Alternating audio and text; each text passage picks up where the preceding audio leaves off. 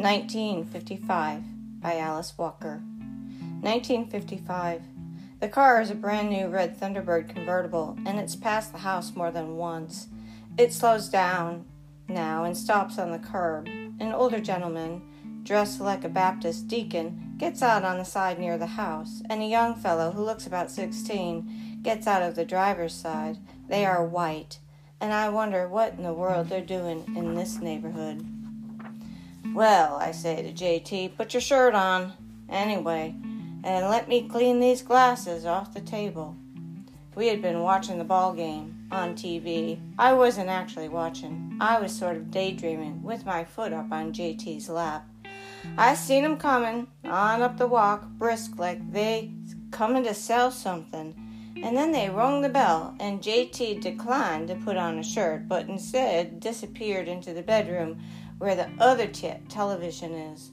I turned down the one in the living room. I figured I'd be rid of these two double quick, and JT could come back out again. Are you Gracie Mae still? asked the old guy when I opened the door and put my hand on the lock inside the screen. And I don't need to buy a thing, said I.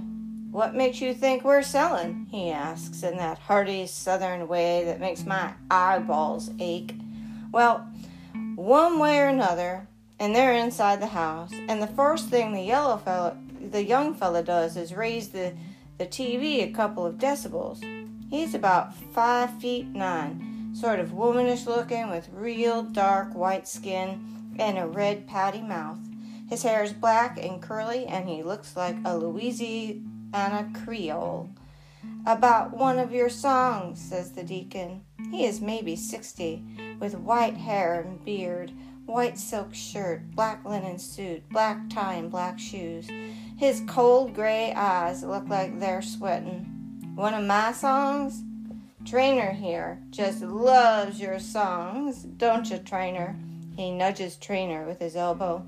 Traynor blinks, says something I can't catch in a pitch, I don't register. The boy learned to sing and dance living around you people. One out in the country practically cut his teeth on you.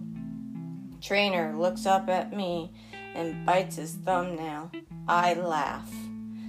Well, one way or another, they leave with my agreement that they can record one of my songs. The deacon writes me a check for $500. The boy grunts his awareness of the transaction, and I am laughing all over myself by the time I join JT. Just as I'm snuggling down beside him, though, I hear the front door bell going off again. Forget his hat? asks JT. I hope not, I say. The deacon stands there leaning on the door frame, and once again I'm thinking of those sweaty looking eyeballs of his.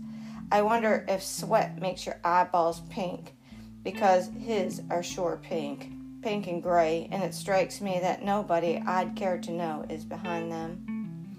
I forget one little thing, he says pleasantly. I forgot to tell you, Traynor and I would like to buy up all of those records you made of the song. I tell you, we sure do love it. Well, love it or not, I'm not so stupid as to let them do what they do that without making them pay. So I says, well, that's going to cost you. Because really, that song never did sell all that good, so I was glad they was going to buy it up. But on the other hand, them two listening to my song by themselves and nobody else getting to hear me sing it, give me a pause. Well, one way or another, the deacon showed me where I would come out ahead on any deal he had proposed so far. Didn't I give you five hundred dollars? he asks. What white man, and don't even need to mention colored, would give you more? We buy up all your records of that particular song. First, you get royalties. Let me ask you how much you sell that song for in the first place. Fifty dollars, a hundred, I say. And no royalties from it yet, right? right? Well, we buy up all them records, you gonna get royalties. And that's gonna make all them race record shops sit up and take notice of Gracie Mae still. And they gonna push all them other records of yours they got. And you no doubt will become one of the big name colored recording artists. And then we can offer you another $500 for letting us do all this for you. And by God, you'll be sitting pretty. You can go out and buy you the kind of outfit a star should have plenty sequins and yards of red satin. I had done unlock the screen when I saw I could get some more money out of him. Now I held it wide open while he squeezed through the opening between me and the door. He whipped out another piece of paper and I signed it. He sort of trotted out to the car and slid in beside Traynor, whose head was back against the seat. They swung around in a U turn in front of the house and then they was gone. JT was putting his shirt on when I got back into the bedroom. Yankees beat the Orioles 10 to 6, he said. I believe I'll drive out to Paschal's Pond and go fishing. Want to go? While I, was, while I was putting on my pants, JT was holding the two checks. I'm real proud of a woman that can make cash money without leaving home, he said. And I said, hmm. Because we met on the road with me singing in first one little low life jook after another, making ten dollars a night for myself. I was lucky, and sometimes bringing home nothing but my life. And JT just loved them times. The way I was fast and flashy and always on the go from one town to another. He loved the way my singing made the dirt farmers cry like babies and the women shout, Honey, hush. But that spins. They loves any style to which you can get 'em accustomed. 1956. My little grandbaby called me one night on the phone. Little mama, little mama, there's a white man on the television singing one of your songs. Turn on channel 5. Lord, it was Traynor, still looking half asleep from the neck up, but kind of awake in a nasty way from the waist down. He wasn't doing too bad with my song either, but it wasn't just the song the people in the audience was screeching and screaming over, it was the nasty little jerk he was doing from the waist down. Well, Lord have mercy, I said, listening to him. If I'd have closed my eyes, it could have been me. He had followed every turning of my voice side streets, avenues, red lights, train crossings, and all. It gave me a chill. Everywhere I went, I heard trainers singing my song, and all the little white girls just eating it up. I never had so many ponytails switched across my line of vision in my life. They was so proud. He was a genius. Well, all that year I was trying to lose weight anyway, and that and high blood pressure and sugar kept me pretty well occupied. Traynor had made a smash from a song of mine. I still had $700 of the original $1,000 in the bank, and I felt if I could just bring my weight down, life would be sweet. 1957. I lost 10 pounds in 1956. That's what I give myself for Christmas. And JT and me, and the children and their friends and grandkids of all descriptions had just finished dinner over which I had put on nine and a half of those lost ten, when who should appear at the front door but Traynor? Little Mama, little Mama, it's that white man who sings. The children didn't call it my song anymore. Nobody did. It was funny how that happened. Traynor and the deacon had brought up all my records, true, but on his record he had put written by Gracie Still. But that was just another name on the label, like produced by Apex Records. On the TV, he was inclined to dress like the deacon told him, but now he looked presentable. Merry Christmas, said he, and same to you, son. I don't know why I called him son. Well, one way or another, they're all our sons. The only requirement is that they be younger than us. But then again, trainers seem to be aging by the minute. You looks tired, I said. Come on in and have a glass of Christmas cheer. JT ain't never in his life been able to act decent to a white man he wasn't working for, but he poured Traynor a glass of bourbon and water. Then he took all the children and grandkids and friends and what not out to the den. After a while, I heard Traynor's voice singing the song coming from the stereo console. It was just the kind of Christmas present my kids would consider cute. I looked at Traynor, complicit, but he looked like he was the last thing in the world he wanted to hear. His head was pitched forward over his lap, his hands holding his glass and his elbows on his knees. I done some sung that song seemed like a million times this year, he said. I sung it on the Grand Ole Opry. I sung it on the Ed Sullivan Show. I sung it on the Mike Douglas. I sung it on the Cotton Bowl, the Orange Bowl. I sung it at festivals. I sung it at fairs. I sung it overseas in Rome, Italy, and once in a submarine underseas. I've sung it and sung it, and I'm making $40,000 a day off it. And you know what? I haven't, I don't have the faintest notion what that song means. What you mean? What do it mean? It mean what it says. All I could think was, these suckers is making $40,000 a day off my song, and now they're gonna come back and try to swindle me out of the original thousand? It's just a song, I say, KG. When you fool around with a lot of no count men, you sing a bunch of them. I shrugged. Oh, he said, Well, he started brightening up. I just come by to tell you I think you're a real great singer. He didn't blush saying that. He just, it's straight out. And I brought you a little Christmas present too. Now you take this little box and you hold it until I drive off. Then you take it outside under the first street light, back up the street a ways in front of that greenhouse. Then you open the box and see, well, just see. What had come over this boy, I wondered, holding the box. I looked out the window in time to see another white man come up and get in the car with him and then two more cars full of white men start out behind him. They was all in black cars that looked like a funeral procession. Little mama, little mama, what is it? One of my little grandkids came running up and started pulling at the box. It was wrapped up in gay Christmas paper, the thick, rich kind that's hard to picture folks making just to throw away. JT and the rest of the crowd followed me out of the house, up the street to the street light, and in front of the greenhouse. Nothing was there but somebody's gold grilled white Cadillac, brand new and most distracting.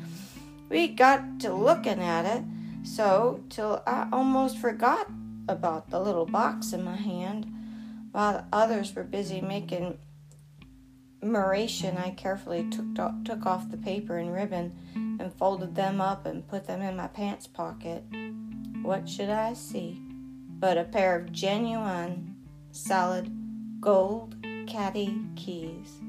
Dangling the keys in front of everybody's nose, I unlocked the caddy, motioned for JT to get in the other side, and us didn't come back home for two days. 1960. Well, the boy was sure enough famous by now. He was still a mite shy and 20, but already they was calling him the Emperor of Rock and Roll. Then what should happen but the draft? Well, says JT, there goes all this Emperor of Rock and Roll business. But even in the Army, the women's was on him like white on rice. We watched it on the news. Dear Gracie Mae, he wrote from Germany. Hi, you. Fine, I hope, as this leaves me doing real well. Before I come in the army, I was gaining a lot of weight and getting jittery from making all those dumb movies, but now I exercise and eat right and get plenty of rest. I'm more awake than I've been in ten years. I wonder if you are writing any more songs. Sincerely, Traynor. I wrote him back. Dear son, we is all fine in the Lord's good grace and hope this finds you the same. JT and me be out all times of the day and night in that car you give me, which you know you didn't have to do. Oh, and I do appreciate the mink and the new self cleaning oven, but if you send any more stuff to eat from Germany, I'm going to have to open up a store in the neighborhood just to get rid of it. Really, we have more than enough of everything. The Lord is good to us, and we don't know want. Glad to hear you as well, and getting your right rest. There ain't nothing like exercising to help that along. JT and me work some part of every day that we don't go fishing in the garden. Well, so long, soldier. Sincerely, Gracie Mae. He wrote, Dear Gracie Mae, I hope you and JT like the automatic power tiller I had one of the stores back home send you. I went through a mountain of catalogs looking for it. I wanted something that even a woman could use. I've been thinking about writing some songs of my own, but every time I finish one, it don't seem to be about nothing I've actually lived myself. My agents keep sending me other people's songs, but they just sound moony. I can hardly get through 'em without gagging. Everybody still loves that song of yours. They tell me all the time, what do I think it means, really? I mean, they want to know just what I want to know. Where out of your life did it come from? Sincerely, Traynor. 1968. I didn't see the boy for seven years. No, eight, because just about everybody was dead when I saw him again Malcolm X, King, the president and his brother, and even JT. JT died of a head cold. It just settled in his head like a block of ice, he said, and nothing he did moved it until one day he just leaned out of the bed and died. His good friend Horace helped me put him away, and then about a year later, Horace and me started going together. We was sitting out on the front swing one summer night, dusk dark, and I saw this great procession of lights winding to a stop. Holy Toledo, said Horace. He's got a real sexy voice like Ray Charles. Look at it. He meant the long line of flashy cars and the white men in white summer suits jumping out on the driver's side and standing at attention. With wings, they could pass for angels. With hoods, they could be the Klan.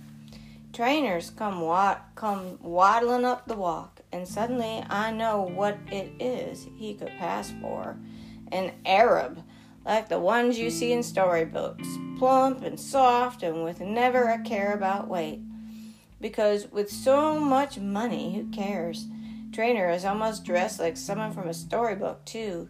He has on, I swear, about ten necklaces, two sets of bracelets on his arms, at least one ring on every fi- finger, and some kind of shining buckles on his shoes, so that when he walks, you get quite a few twinkling lights. Gracie Mae, he says, coming up to give me a hug. JT, I explain that JT passed, that this is Horace.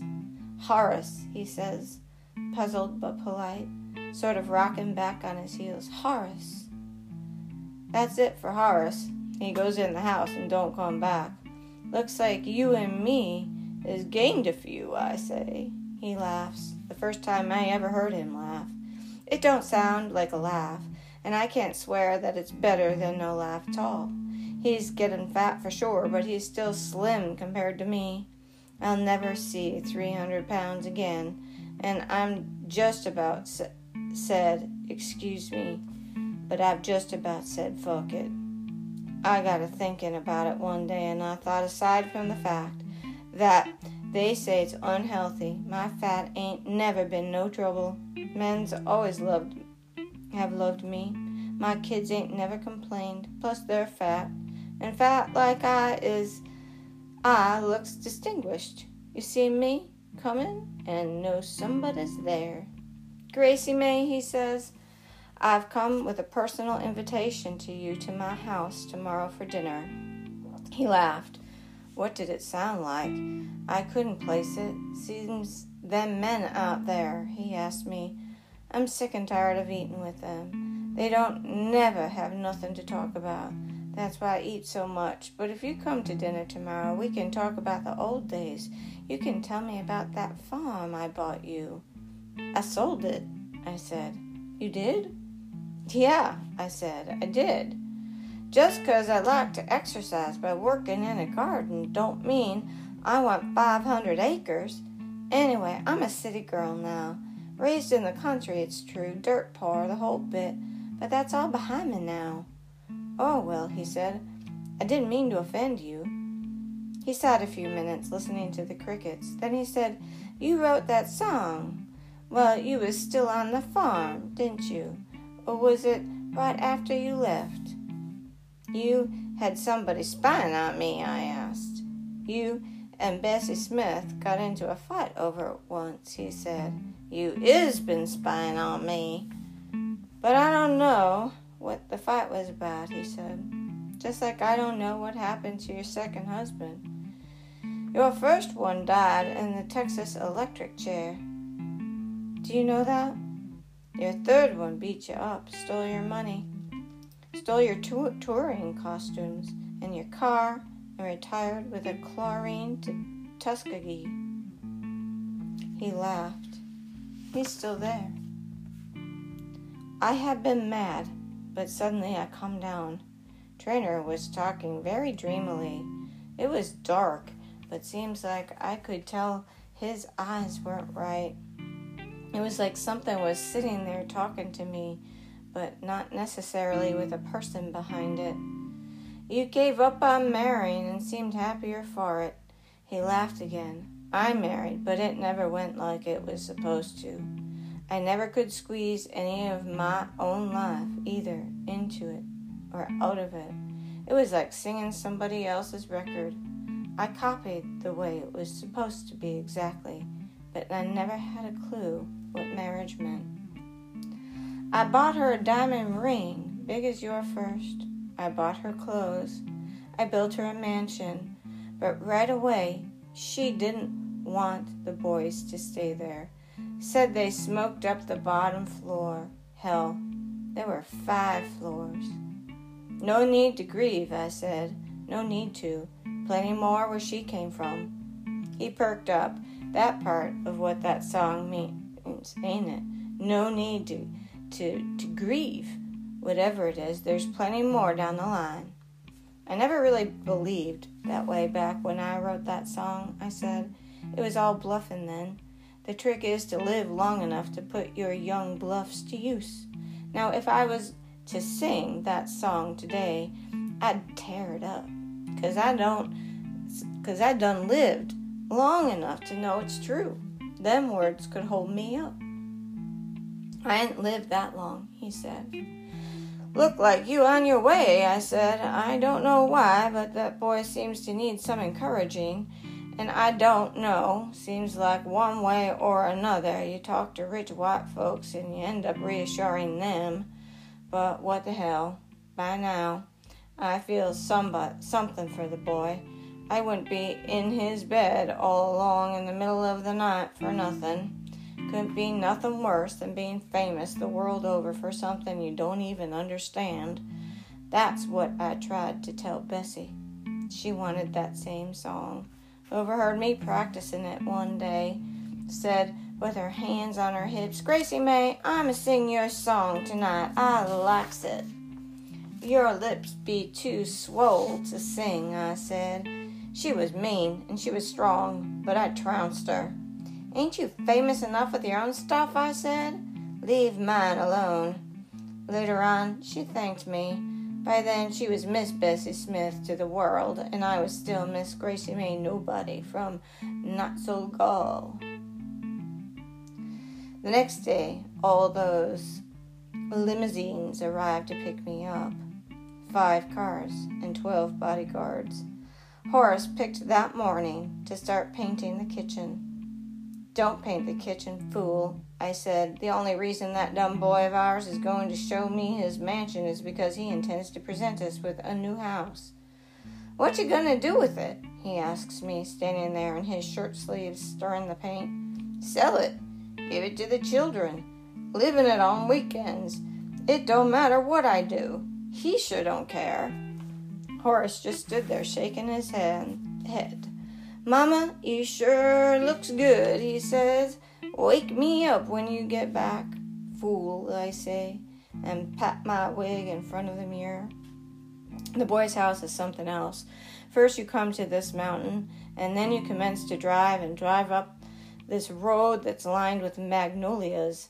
Do magnolias grow on mountains? I was wondering. And you come to lakes, and you come to ponds, and you come to deer, and you come up on some sheep. And I figure these two is supposed to represent England or Wales or something out of Europe. And you just keep on coming to stuff and it's all pretty only the man driving my car don't look at nothing but the road. Fool. And then finally after all this time you begin to go up the driveway and there's more magnolias only they're not in such good shape it's sort of cool up this high and i don't think they're going to make it and then i see this building that looks like it had a name it would be the tara hotel columns and steps and outdoor chandeliers and rocking chairs. Rocking chairs?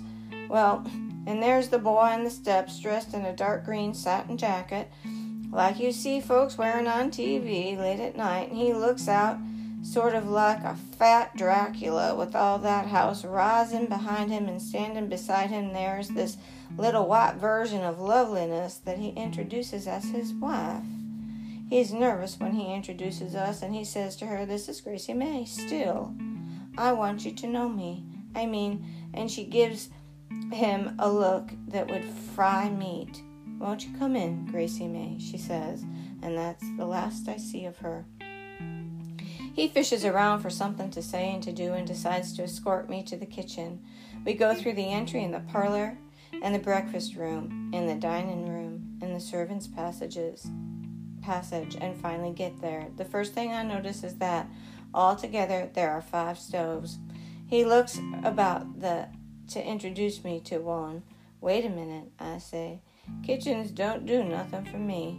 Let's go sit on the front porch. Well, we hike back and we sit in the rocking chairs, rocking until dinner. Gracie Mae, he says, down the table, taking a piece of fried chicken from the woman standing over him, I got a little surprise for you. It's a house, ain't it? I ask, sparing a chitlin. You're getting spoiled, he says, and the way he says spoiled sounds funny. He slurs it. It sounds like his tongue is too thick for his mouth, but that quick he's finished the chicken and is now eating chitlins and a pork chop. Me, spoiled, I'm thinking. I already got a house. Horace is right this minute painting the kitchen. I bought that house. My kids feel comfortable in that house. But this one I bought you is just like mine, only a little smaller. I still don't need no house. And anyway, who would clean it? He looks surprised. Really, I think some people advance so slowly. I hadn't thought of that. But what the hell? I'll give you somebody to live in. I don't want other folks living around me. Makes me nervous. You don't? You do? What I want to wake up and what I want to wake up and see folks I don't even know for. He just sits there, down table, staring at me. Some of that feeling is in the song, ain't it? Not the words, the feeling. What I want to wake up and see folks I don't even know for. But I see 20 folks a day I don't even know, including my wife. This food wouldn't be bad to wake up to, though, I said, and the boy had found the genius of cornbread. He looked at me real hard. He said, Short. They want what you got, but they don't want you. They want what I got, only it ain't mine. That's what makes them so hungry for me when I sing. They getting the flavor of something, but they ain't getting the thing itself. They like a pack of hound dogs trying to gobble up a sin. You talking about your fans? Right, right, he says. Don't worry about your fans, I say. They don't know their asses from a hole in the ground. I doubt there's an honest one in the bunch. That's the point. Damn it, that's the point. He hits the table with his fist. It's too solid, it don't even quiver. You need an honest audience. You can't have folks that's just gonna lie right back to you. Yeah, I say. It was small compared to yours, but I had one. It would have been worth my life to try to sing, sing them something, somebody else's stuff that I didn't even know nothing about. He must have pressed a buzzer under the table, one of his flunky zombies on. Get Johnny Carson, he says. On the phone? asks the, the zombie. On the phone, says Traynor. What you think I mean? Get him off the front porch? Move your ass. So two weeks later, we're on the Johnny Carson show. Traynor is all corseted down nice and looks a little bit fat, but mostly good. And all the women that grew up on him and my song squeal and squeal. Traynor says, The lady who wrote my first hit is here with us tonight, and she's agreeing to sing it for us all, just like she sung it 45 years ago. Ladies and gentlemen, the great Gracie Mae Still. Well, I had tried to lose a couple of pounds my own self, but found that I had me a very big dress made, so I sort of rose up next to Traynor, who is dwarfed by me, so that when he puts his arms around back of me to try to hug me, it looks funny to the audience and they laugh. And I can see this pisses him off. But I smile out there at him Imagine squealing for 20 years and not knowing why you're squealing. No more sense of endings and beginnings than hogs.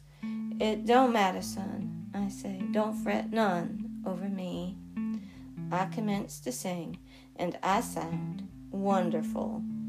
Being able to sing good ain't all about having a good singing voice at all. A good singing voice helps, but when you come up in the hard shell Baptist church like I did, you understand early that the fella that sings is the singer. Them's that waits for programs and arrangements and letters from homes is just good voices occupying body space. So there I am, singing my own song my own way, and I give it all I got, and I enjoy every minute of it. When I finish, Traynor is standing up, clapping and clapping and beaming at first me and then the audience. Like I'm his mama for true. The audience claps politely for about two seconds. Traynor looks disgusted. He comes over and tries to hug me again. The audience laughs. Johnny Carson looks at us like we both weird.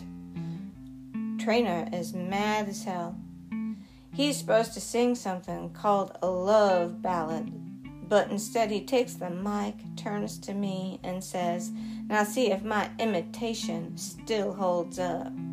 He goes into the same song, our song, I think, looking out at his flaky audience, and he sings it just the way he always did. My voice, my tone, my inflection, everything but he forgets a couple of lines. Even before he's finished, the matronly squeals begin. He sits down next to me, looking whipped.